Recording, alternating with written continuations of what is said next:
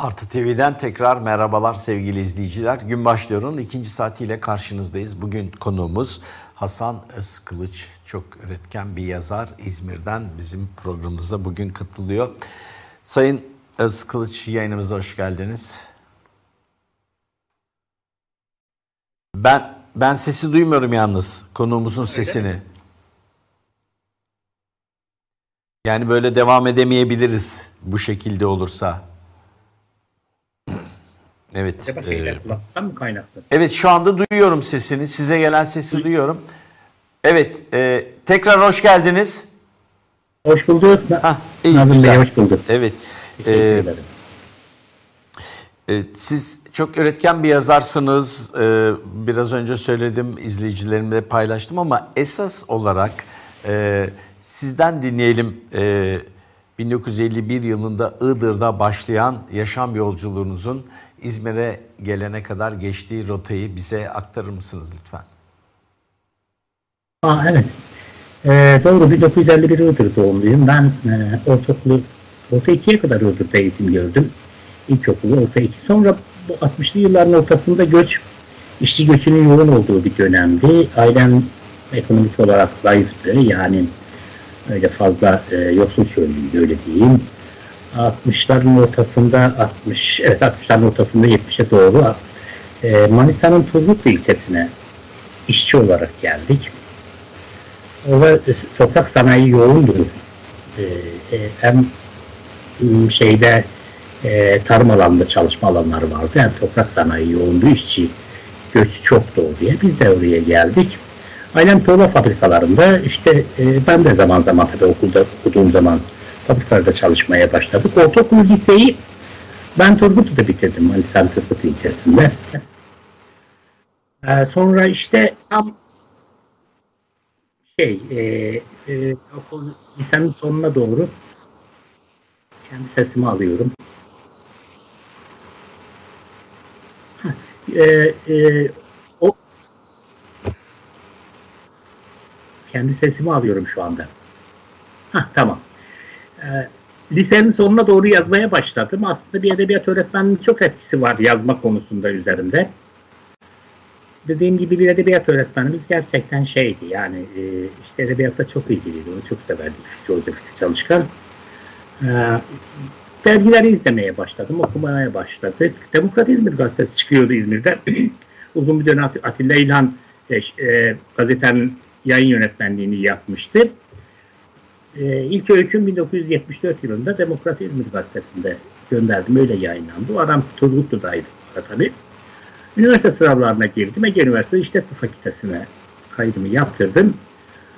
Ama e, diyebilirim ki yazmakla, okumakla ilişkim hep o başladığı yerden devam etti. Onun ardından işte dergilerde öykülerim yayınlanmaya başladı. E, İstanbul'da çıkan dergilerde. Yine yazmaya devam ettim. İşte süreç e, e, süreç e, böyle devam etti. E, 90'lara doğru e, işte 12 Eylül dönem bilirsiniz. O dönem ara dönemdi. Öykü hiç e, yeterince basılmıyordu, ilgi görmüyordu. Hatta 90'ların başına geldiğimizde Mehmet Fuat yeni dergide neden yayın evleri öyküye e, e, ilgi göstermiyor? Öykü türü olarak iyi bir türdür deyip başladığında işte dergiler yayınlamaya başladığında ben de yeniden epey bir zaman bir ara vermiştim. Yeniden dergilerde yayınlamaya başladım e, öykülerim yayınlanmaya başladı. 99'da ilk kitabım Kuş Boranı. 1999'da e, okurla buluştu. Bu süreç öyle yani kısaca geçtim. İşte doğuda bir en sınır noktada Iğdır yani beni çok besleyen bir kültüre, bir yapıya sahip bir bölge Iğdır yani. Bir yanda Ermenistan, e, onun hemen yanında üç ülkeye sınır olan bir il şu o zaman ilçeydi. Ermenistan, Azerbaycan, İran, e, şey çoğunluk yani halkların çoğunlukla yaşadığı bir Ermenilerin, Kürtlerin, Azerlerin, Malakanların yoğun olduğu bir dönem. Gerçekten o günden bu yana beni besleyen, Şima biraz da oradan çıkan bir romandır gene aynı kültürle ilgili. Beni besleyen bir coğrafya oldu. O kültürel yapısı nedeniyle. O e, Annem Kürttü, büyük şanstı o benim için. Babam Azeriydi. iki halkla iç içe oldum böylece. İki halkın da e, geleneğini, kültürünü, onları yakından izlemek. Bu da beni besleyen bir önemli bir kaynaktır. Bu anlamda şey önemli. Bir, e, feodal bir yapı, bir e, doğuda bir coğrafya, çok uç noktada bir coğrafya. Oradan besleniyorsunuz. İki, işçi bu sefer ikinci dönemim yani ikinci e, e, kasabam diyebildiğim, şehrim diyebildiğim bir batıda bir kent bu sefer sanayi ve işçi, işçilerle yoğun. Ve üstelik 70'li yıllar yani işçi eylemlerinin yoğun olduğu, mücadelenin yoğun olduğu, gittikçe işte e, 12 Mart'tan sonra e, mücadelelerin alabildiğine yoğun olduğu, işçi sınıfının olduğu, bu kez kendim de bir makinelerin içerisinde. Çünkü o fabrikalarda ben okul bittiğinde yazın ben de tuğla fabrikalarında çalışırdım. Yani bir yandan feodal yapı ve bir kültür içerisinde yoğrulup ardından işçi sınıfının yoğun olduğu, sanayinin yoğun olduğu bir bölgede hayatımın önemli bir kısmı yani üniversiteye kadar böyle geçti. Bunlar beni besleyen kaynaklardı. Dediğim gibi e, o süreç benim için hayatımda ve bunlar e, halen beslemeye devam ediyor. Böyle bir e, hayat, böyle bir e, süreç. Evet. E, peki e, biraz söylediniz ama bunu bir açalım istiyorum. E, öykü yazmaya 10 yıl ara verdikten sonra yeniden döndünüz diyorsunuz. Ben de soruyorum neden ara verildi? Şeydi e, yani ara vermedim tabii okumaya yazmaya e, yayınlama anlamında araydı. Demin söylediğim gibi 12 yıl sonrası zaten dergiler çok azdı. E, neredeyse 90'a kadar yani e, Mehmet Fuat'ın yeni dergide e, öyküye yüz vermiyorsunuz. Neden öyküyü yayınlamıyorsunuz? Öykü önemli bir türdür.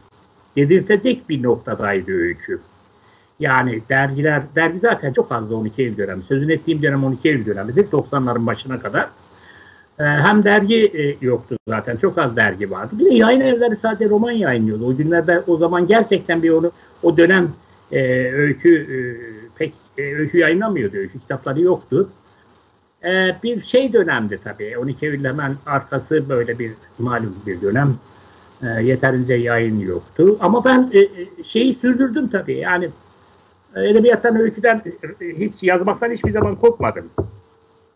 Yani onu sürdürdüm. E, çalışmayı sürdürdüm ki ardından zaten e, işte 90'lar itibaren yayınlanmaya başladı. 90'ların başında tekrar yeniden dergilerde yayınlanmaya başladı ve kitaba yöneldi. Yani öyle bir dönemdi. Ara verdiğim dönem. Şimdi ee, yani şeydi. Gerçekten çorak bir dönemdi. Öykü için en kötü dönemdir yani. 80-90 arası e, neredeyse yok sayılmıştır yani. Dediğim gibi ya Mehmet Fuat'ı böyle konuş ardından tabii ki şey e, Mehmet Fuat'ın bunu söyledikten sonra yeni dergide yazdığının ardından e, işte e, e öykü dergileri yayınlamaya başladı. Hızlı bir şekilde 90'larda. Ve öykü böyle büyük bir hizmet bir ivme kazandı 2000'lere doğru. Evet. Peki e, biraz şeyden söz edelim. Yetiştiğiniz coğrafyadaki e, etnisiteyi çeşitlendirdiniz, saydınız. Bunlardan da söz edin. E, biraz e, özellikle Kars, Iğdır çevresindeki yaşayanlar. Mesela Malakanlar dediniz. Malakanlar kim? Ben de oralarda dolaşırken mesela bir e, bir aşiretle tanışmıştım. Milan aşireti. Milan deyince İtalya'nın Milano kentinden ünlü futbol takımını biliyoruz. Ama doğuda da aynı ismi taşıyan ve sadece ulaştırma alanında tırlarla çalışan bir aşiret.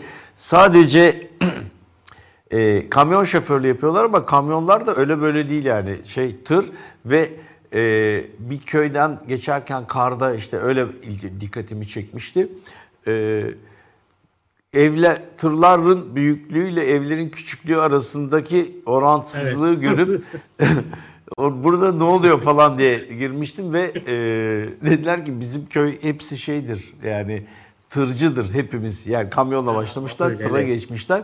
Evleri kulübe gibi kalıyor yanlarında tırların haşmeti karşısında. Biraz da o bölgedeki bu etnisiteyle ilgili e, evet. bizim izleyicilerimizin birçoğu bilebilir ama bilmeyenler için e, aktarır mısınız evet, lütfen? Anlıyorum. E, şimdi Balkanlar e, çok ilginç e, tabii bir halk. Çarlık döneminde sürgün nedeniyle Çarlık e, kendi işte o inançları nedeniyle e, sürgün edilmişler aslında Kars'a gelip yerleşmişler Balakanlar ama e, tabii Iğdır, Iğdır'da azdı. Yani Iğdır'da bunlar şeydi yani işte e, zanaatkar olanları vardı daha çok. Ben biliyorum bizim köyde değirmen işletirdi bir malakan vardı. Köyümüzde değirmen işletirdi. Değirmeni vardı. Onun dışında zanaatla uğraşanlar daha çok gelmişlerdi ama bunlar daha çoğunlukla Kars'alar. Kars'a yerleşiyorlar. Yani Ekim devrimine kadar e, Kars'a e, yaşamlarını sürdürüyorlar. Ekim devriminden sonra yavaş yavaş geriye gitmeye başlıyorlar ama kalanlar gene oluyor.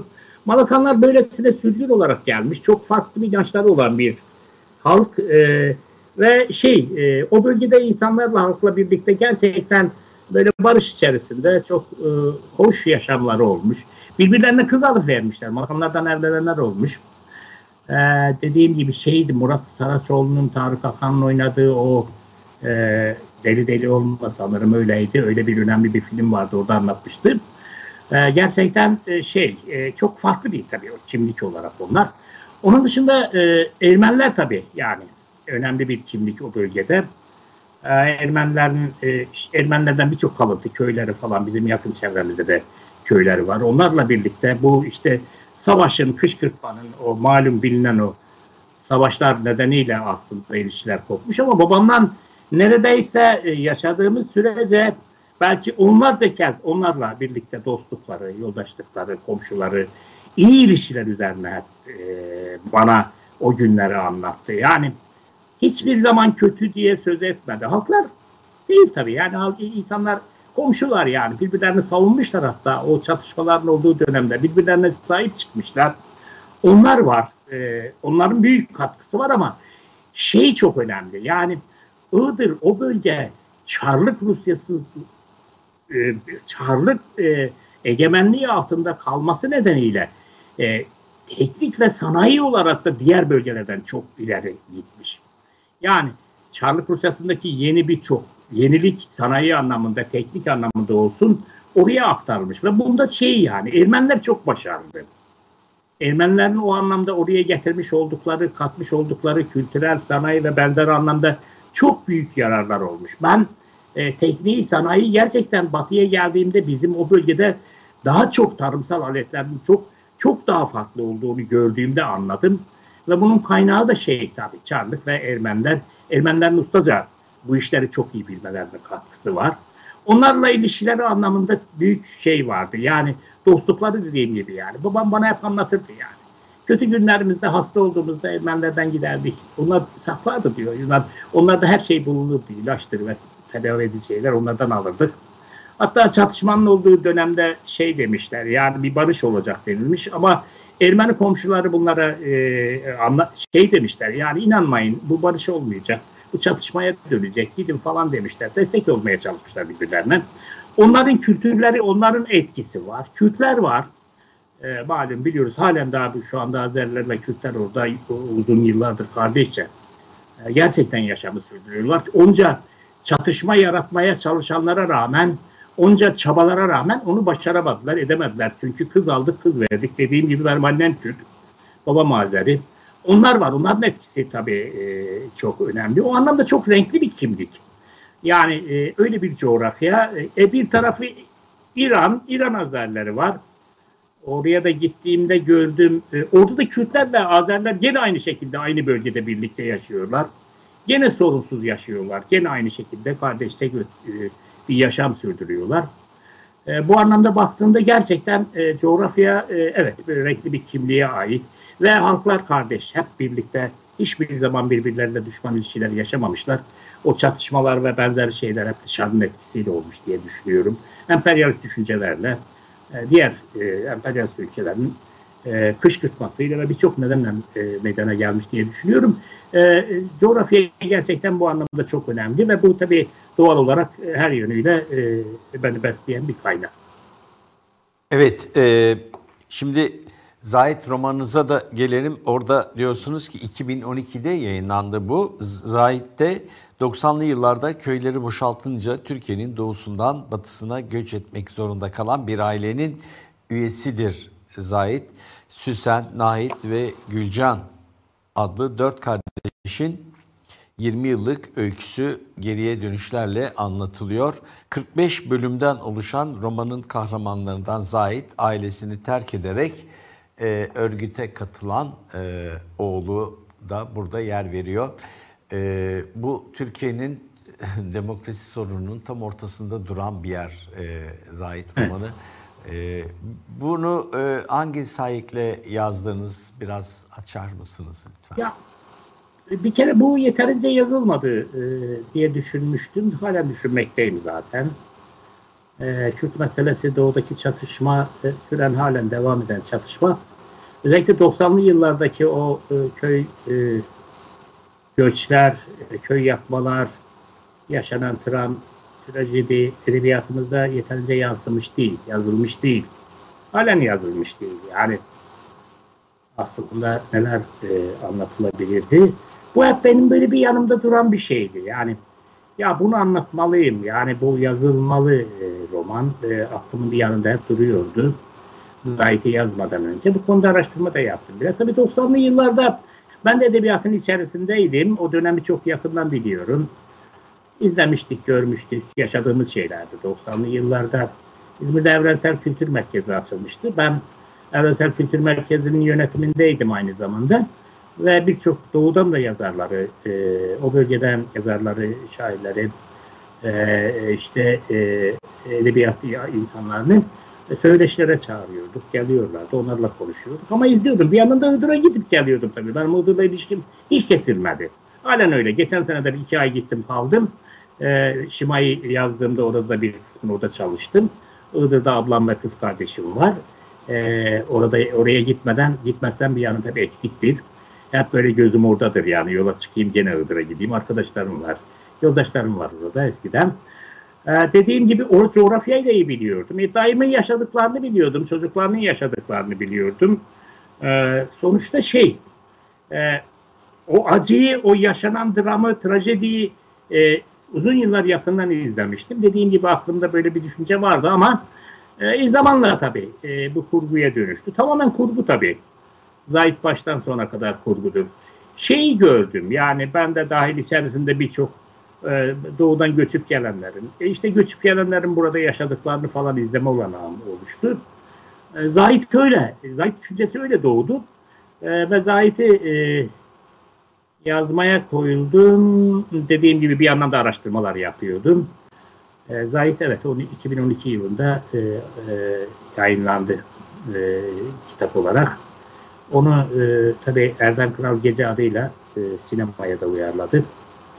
Zahit öyleydi ama halen daha eksik tabii. Yani yazılacak çok şey var. O bölgeyle ilgili bizim edebiyatçılarımız, yazarlarımız e, yeterince biraz dışında kaldıklarından yeterince gerçekten e, e, yaşanan bu süreç edebiyatımıza, şiirimize, romanımıza ne bileyim sinemaya belki biraz daha sinemada var biraz var sinema daha iyi bu anlamda ama edebiyatımızda yeterince yansıdığını düşünmüyorum. E, ben de Zahit'i bu düşünceyle yola çıkarak öyle yazdım.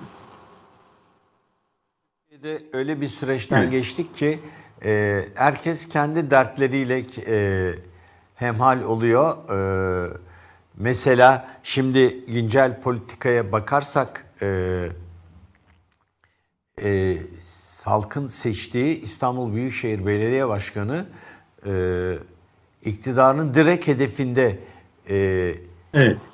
Çok e, soruşturma falan yok ama soruşturma da açtılar. Hapis sistemli davalar evet. açtılar.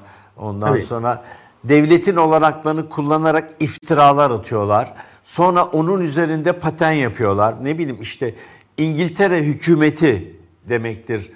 İngiltere'nin Türkiye e, Büyükelçisi Ekrem İmamoğlu'nu ziyaret ediyor. Daha önceden programlamış ama o gün kar yağmış. Evet, yani tabii. bu bir ay iki ay önceden yapılmış bir şey. Evet. Gidip onunla buluşuyor. Öğlen yemeğinde zaten yemekli bir toplantıda buluşulacak denilmiş. Efendim Recep Tayyip Erdoğan çıkıyor diyor ki benim arkadaşlarım diyor öyle diyor kafa çekmez diyor kar yağar Abi kafa çekme falan değil. İngiltere hükümeti gelmiş onu ziyaret ediyor. İngiltere hükümeti İstanbul'un en tepesindeki adamı ziyaret ediyor. Evet. Bunu bu şekilde anlatıyorlar. Ama e, Ya. bundan 3 yıl önce e, 2019 seçimleri bittiği gece 31'inde Diyarbakır, Van, Mardin belediye başkanlarının görevden alınması için e, İçişleri Bakanlığı yazılı talimatı yola çıkartmışlar. Mazbatalarını almadan daha. O zaman Almadan yüksek daha. çıkartılabilseydi. Her şey seçilmiş. Kimler, Evet. Kimlerin kazanacağı Yani belli, kimler alacağı. Evet dinliyor. özetliyorum. Ee, seçilmiş belediye başkanlarını görevden alamazsınız diye Türkiye'nin batısı da tepki gösterseydi yani bu Kürtlerin sorunu değil. Kürtlerin Kürt olmaktan Ha, evet, kaynaklanan Evet, bu sorun onların sorunu. Ama çok doğru. Evet, e, evet buradan devam edelim diyorum e, size. E, yazılmadı diyorsunuz. Peki bunu yazan biri olarak kendinizle ilgili ne söylersiniz? Neden ikinci bir zahit yok? Nasıl? Neden yok? Şimdi efendim şöyle dediniz. Bu konuda edebiyatta çok fazla şey yok, eksiklik var. Kürt sorunu ile ilgili. Sizin işte Gököy Boşaltmalar, Zahit romanından sonra e, arada e, 10 yıl var, 22'deyiz artık. Neden ikinci bir Zahit gelmedi e, sizden? Ben size sorayım bunu. Ben e, öykülerimde var. Yani e, e, bunun dışında öykülerde o bölgedeki e, yargısız infazlar, e, oradaki baskılar öykülerde var. Gönlüm şirası bozuldu da var, diğerlerinde var. Ah kardeşler var Ermeni meselesiyle Ermeni e, e, Ermeni ve o bölge halkı dostluklarını anlatan onunla ilgili öykülerde. Öykülerimde bunlar var. Zahit'ten önce de var. Zahit'ten sonra işte Şiva aslında çok zamanımı aldı. Ya biraz farklı bir roman yazmayı düşünüyordum. Artık e tabi benzer bir e, roman e, yazamazdım. Yani anlamsız da olurdu zaten.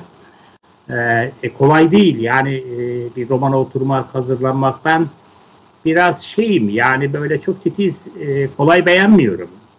O nedenle bende yazma süreci uzun sürüyor. E, Zahit'ten sonra zaten sonunda herkes yalnız biraz işçileri anlattığımda neredeyse tamamı kent işçileri olan, emekçileri olan işçileri anlattım. Sonunda herkes yalnız yayınlandı Zahit'ten sonra. Ondan sonra Şima e, bir düşünceyle doğdu ve e, Şima bugüne kadar sürdü üzerine çalışmam. Farklı bir şey yazmak istedim. Bir kez biraz daha böyle naif. Yine coğrafya ama farklı bir coğrafya. Yani bir yol romanı, bir yol öyküsü. Böyle bir düşünceyle e, Zahide şey Şima'ya başladım ve Şima da beni gerçekten çok yordu. Ee, üzerine dediğim gibi defalarca çalıştım. Demin dediğim gibi ben biraz böyle beğenmiyorum. İlla çok iyi olacak. Ha, Doğrusu da budur tabii. Yani yapacağımız şeyin her birimizin yaptığımız şeyin e, doğru düzgün anlaşılır iyi olması gerekir. O anlamda e, e, bugüne kadar yayınlanıncaya kadar tabii yeni yayınlandı Şima. Şeye çalıştım. E, işte Şima üzerinde çalıştım. Ama bundan sonra ne yaparım bilmiyorum. Var bir romanım çalıştığım ondan önce üzerine. Ee, o da şey, da biraz gene bir dönem romanı yani 1960'ları 50'leri anlattığım bir dönem romanı var.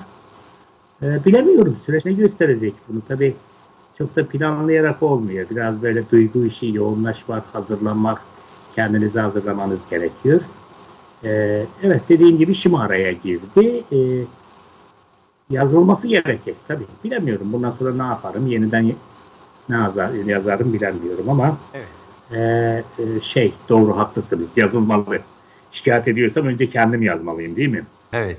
e, şimdi e, evet bu konuda e, çok dramatik haberler var. Zaten haberleri okusalar tabii okusalar ama haberleri de yazılması lazım. Önce biz gazeteciler e, bunu haberleştirmeliyiz. Türkiye'nin artık Kürt sorunu ile ilgili sıcak haberleri bile sadece e, Genelkurmay'ın bildirileri Evet. haber oluyor. Oysa e, Abdullah Aysu e, Diyarbakır'da belediye başkanı yaptı Sur ilçesinde.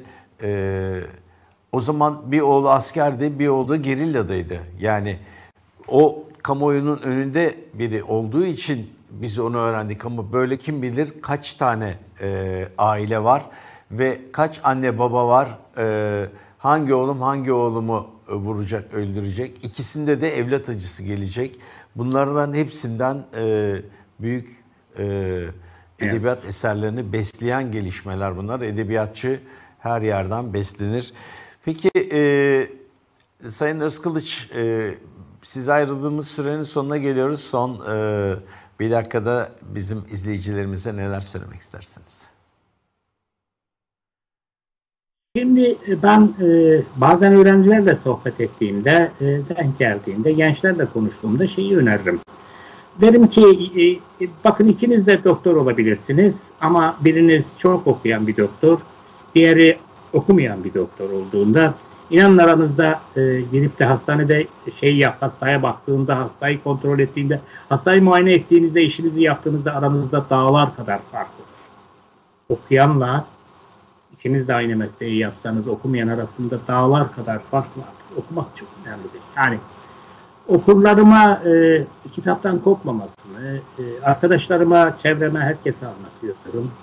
Kitabın önemli olduğunu, e, okumaları gerektiğini öneriyorum. Bizim edebiyatımız zengin. İyi bir dilimiz var. Gerçekten edebiyatımız.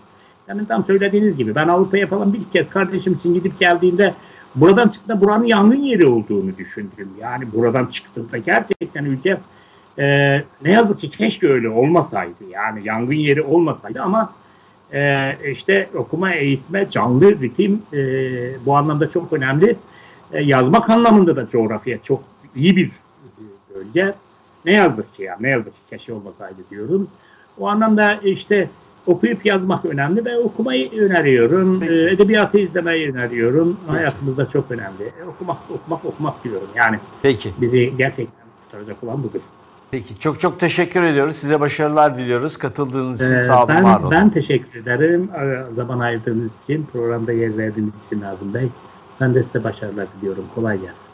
Evet sevgili izleyiciler bugün konuğumuz Hasan Özkılıç kitapları üzerinden bir e, yakın tarih e, gezisi yaptık. Şimdi Türkiye'de son 24 saatte neler oldu ona bir bakalım sonra devam edeceğiz. TSK'nin Irak Kürdistan bölgesel yönetimine ait topraklarda Kürdistan Demokrat Partisi'ne bağlı özel güçlerle birlikte 17 Nisan'da başlattığı askeri harekat devam ediyor. Harekata Şırnak'ın Kumçatı beldesinde görev yapan 120 korucu da katıldı.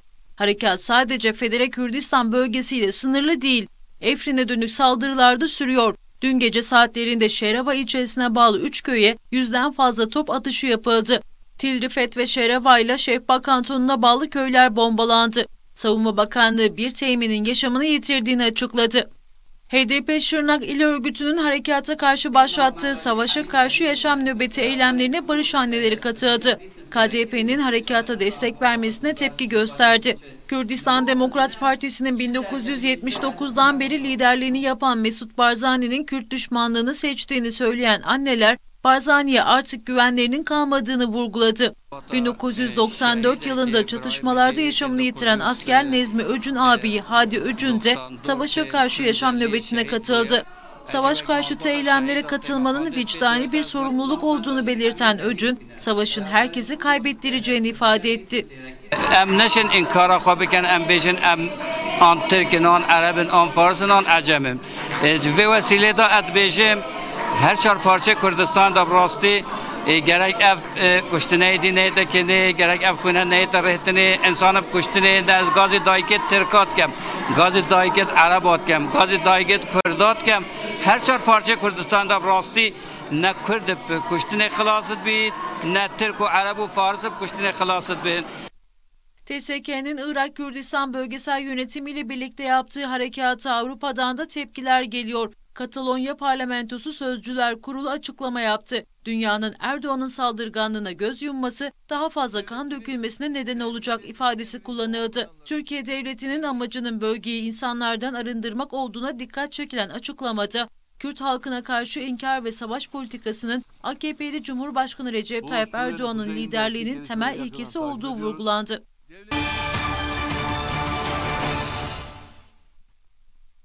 Kefensiz yatan tüm canlarımızı bir kez daha saygıyla anıyorum. Dersim katliamının üzerinden 85 yıl geçti. Çırağımız yansın, yakılsın, soykırıma uğrayan, katliama uğrayan canlar aşkına.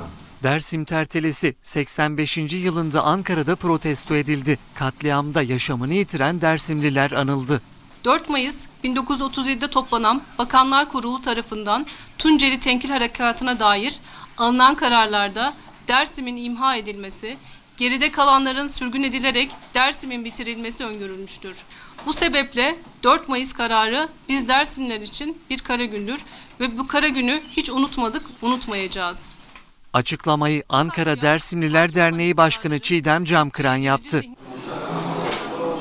Camkıran, Dersim katliamında alınan kararların amacına uygun bir şekilde yapıldığını vurguladı. Dersim'de taş üstüne taş bırakılmamış, alınan karar amacına uygun ol- uygun bir şekilde işletilmiştir. Dersim'in önde gelen pirleri cezalandırılmış, Dersim halkı katliamla yok edilmiş, kalan sağları da farklı coğrafyalara sürgün edilerek zalimce bir asimilasyona tabi tutulmuşlardır. Dersim Dernekleri Federasyonu ise İstanbul Kadıköy'de katliamda hayatını kaybedenleri andı. HDP İstanbul İl Eş Başkanı Ferhat Encü de Dersim'de katledilenleri saygıyla selamladı. Dersim tertelesi anmasının bu tertelede hayatlarını kaybeden tüm canları sevgiyle, saygıyla selamlıyorum. Bu katliam sadece Alevi inancına yönelik bir katliam, bir soykırım değildir. Aynı zaman Kürt halkına yönelik bir katliamdır.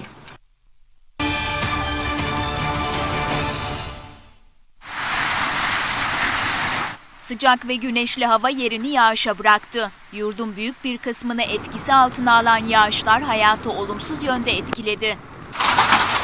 Adana'nın Kozan ilçesinde dolu etkili oldu.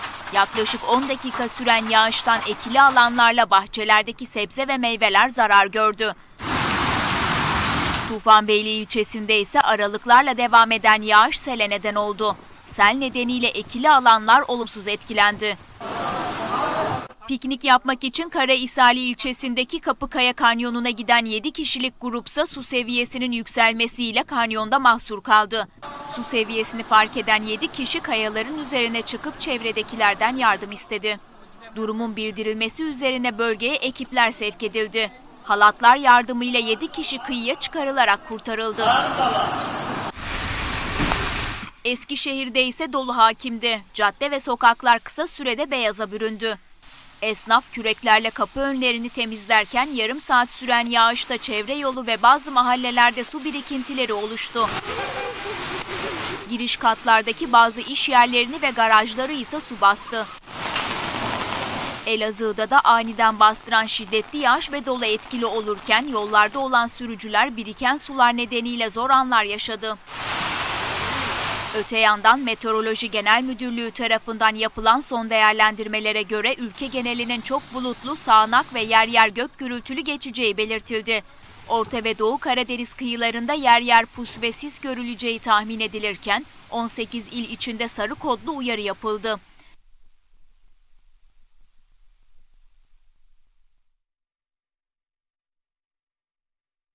Evet, inanılır gibi değil. Türkiye'nin coğrafyası ve doğal e, ortamı da siyasi ortamından farklı değil. Her an her şey olabilir.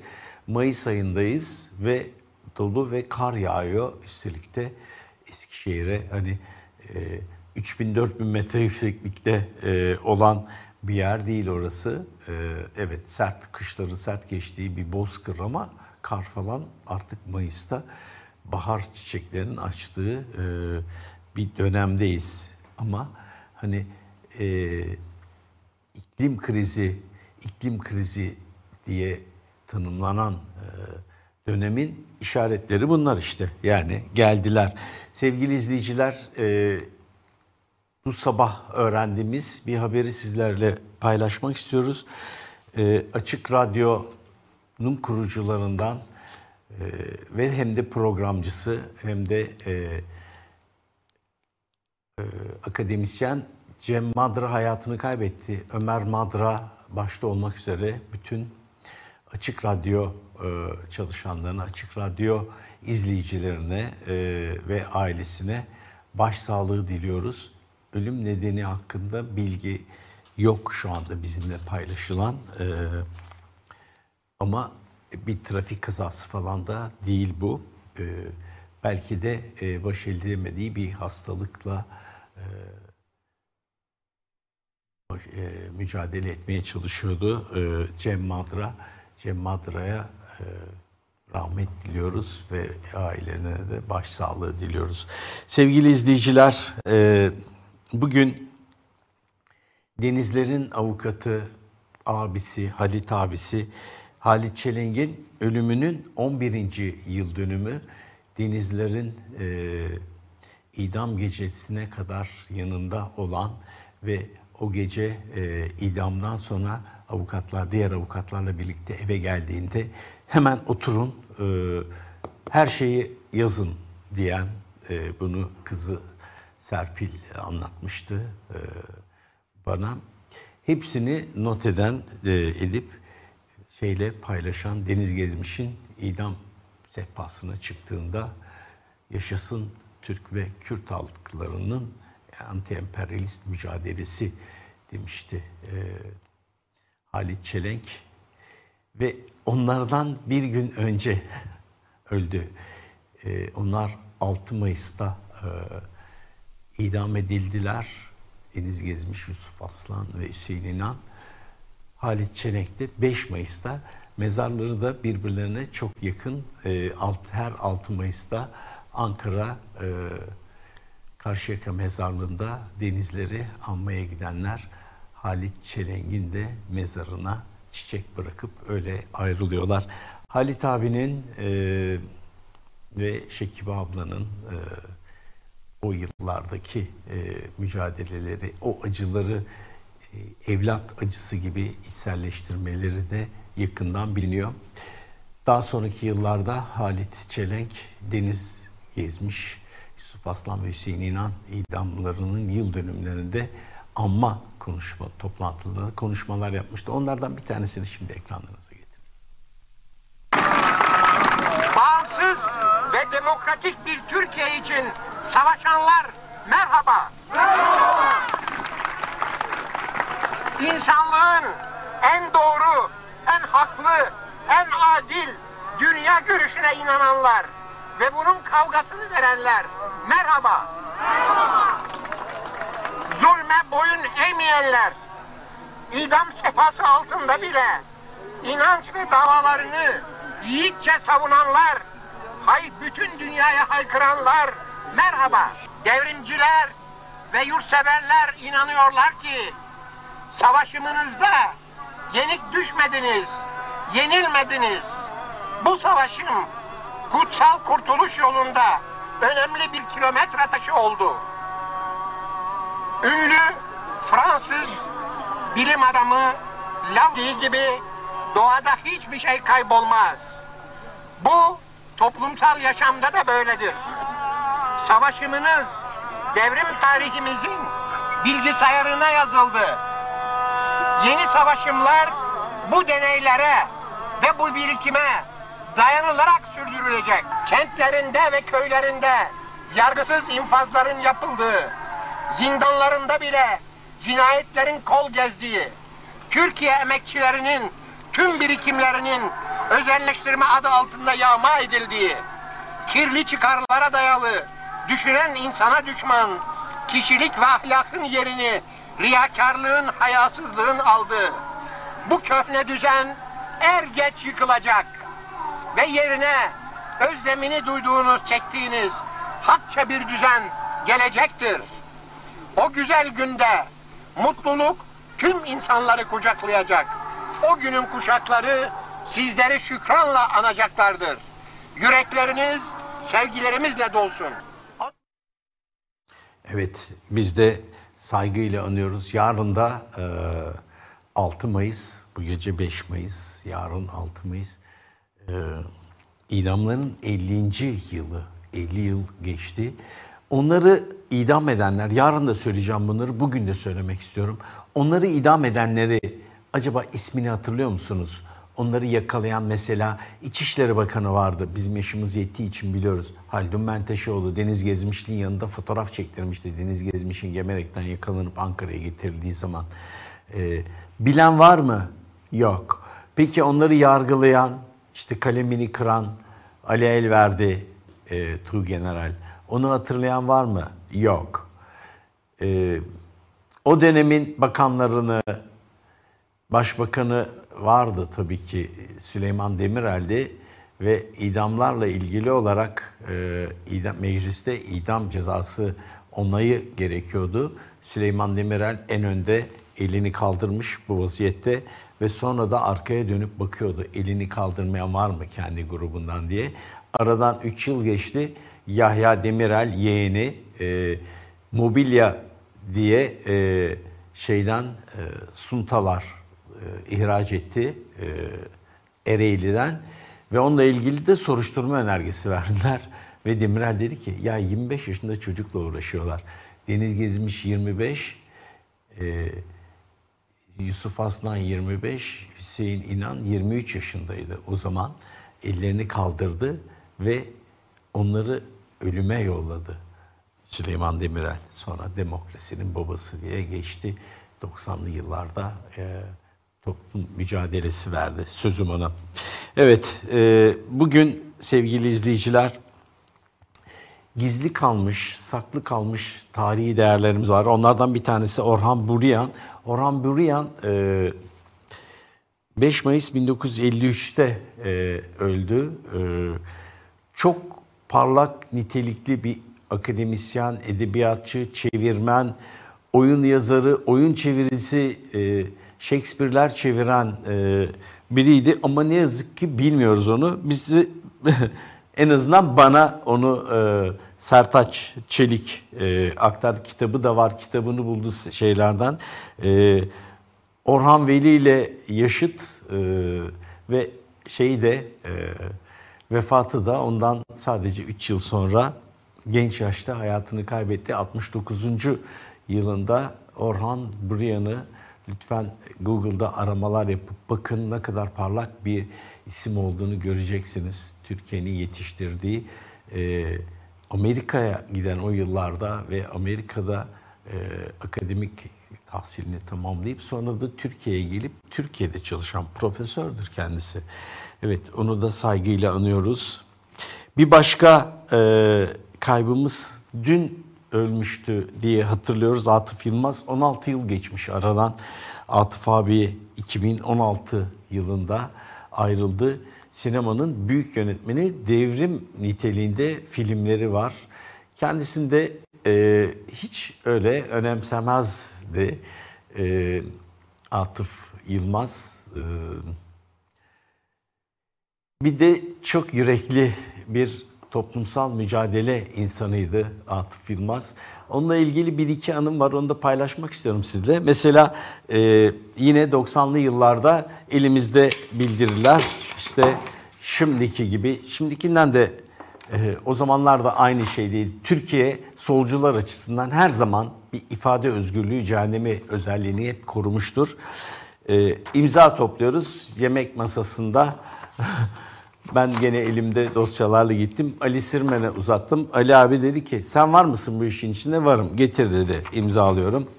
Ondan sonra e, Atıf abiye verdim. Böyle yaptı. Tamam ben dedi zaten bunları yıllardan beri imzalarım dedi. İmzaladı. Hasan Cemal'e uzattım. Cumhuriyet'in genel yayın yönetmeni. Eski o zamanlar Cumhuriyet yayın yönetmeni değildi artık. Sabah'ta ya da Milliyet'te yazıyordu. Tam hatırlamıyorum. Ya dedi ben dedi bin yıldır böyle şeyleri imzalamıyorum. İyi halt ediyorsun dedim. Aldım kağıdı. Atıf abi aynen dedi. Ben dedi bunları her zaman imzalarım dedi. Öyle biriydi Atıf abi. Bir de e, e, Berdel filminin çekimi sırasında işte Tarık Akan ve bu bir şeydi e, toplumsal projeydi aynı zamanda erkek çocuk doğuramayan bir kadını temsil ediyordu. Türkan Şoray Eskişehir'de çekiliyordu film. İşte Eskişehir'in de köyünde çekilmiş. E, çekilmişti. E, filmin galasında sormuştum e, köylülerle ilişkileriniz nasıl falan diye. İşte tabii dedim köylüler tanıyordur Tarık Akan işte Türkan Şoray var falan. Ondan sonra yok dedi onları değil dedi beni dedi tanıyanlar çıktı dedi. Dedim nasıl olur köyde dedim yönetmeni tanıyan yani festivaller, festival izleyicileri, yöneticileri yani film yönetmenlerini tanır. dedi ki 19 e, sene önce orada bir film çekmişim ben dedi. Oradan dedi tanıyorlar beni dedi. Sinemadan değil yani dedi. Evet, e, Atıf abiyi de saygıyla, sevgiyle anıyoruz. Ve sinemadan devam edelim. Ayhan Işık, sinemanın büyük yönü yetiştirdiği en büyük oyunculardan biridir Ayhan Işık. Bugün 93 yaşında. Ayhan Işık sadece e, kamera karşısında oynayan bir aktör değil, aynı zamanda bilekli bir ressamdır, e, çizgi romancıdır, senaristtir, yapımcılığı da var. Ayrıca ses sanatçılığı da var Ayhan Işık'ın. O da erken aramızdan ayrılmıştı. 93 yaşında bugün. Ee, ve sevgili izleyiciler e, bugün adalet nöbeti var. Söylemiştim Türkiye ifade özgürlüğü bakımından her zaman bir cehennem oldu ifade özgürlüğü konusunda. E, ön sırada bulunan solcular açısından. Bugün de e, yine Gezi için, e, Gezi davası için adalet nöbeti Çağlayan'da e, tutulacak. E, Çağlayan'da evet bu fotoğrafla da tarihe geçmiş bulunuyor. E, insan, hava, toprak, su ve yaşam için adalet istiyoruz diyorlar. Ve 18 yıl ya insafsızlar. Yani bu kadar mı zalim olunabilir? 18 yıl hükümeti devirecek. 18 kişi hükümeti devireceklermiş. 18 kişi Taksim'den hükümeti devirecekler. evet sevgili izleyiciler bütün bu e, emek düşmanı hareketlere karşı e, bizim ilacımız olan e, Marksizmin kurucusu Karl Marx 5 Mayıs 1818'de Almanya'nın Trier kentinde dünyaya geldi. Karl Marx e, hala fikirleri e, yaşıyor. Bu Komünist Manifesto'yu da 48 yılında yazmıştı. İngiltere'de e, devam etti. Almanya'da kalamadı. Fikirleri hala geçerliliğini koruyor. Nedeni gayet basit. Artı değer olduğu sürece kapitalizm varlığını buradan alıyor. Emek sömürüsü olmadan kapitalizm olamaz. Basit bir açılımı var bunun. Fabrika kuruyorsun, buyurun duvarlarını örüyorsun arsaya. Sonra makineler koyuyorsun, sonra enerji getiriyorsun, sonra ham madde de getiriyorsun. Buyurun bakalım yarat diyor zenginliği buradan. Ama olmuyor. Oraya bir emek gerekiyor. Emek olmazsa artı değerde üretilemiyor. O yüzden kapitalizm bu dünyadan gitmeden dünyada insanlığa huzur yok.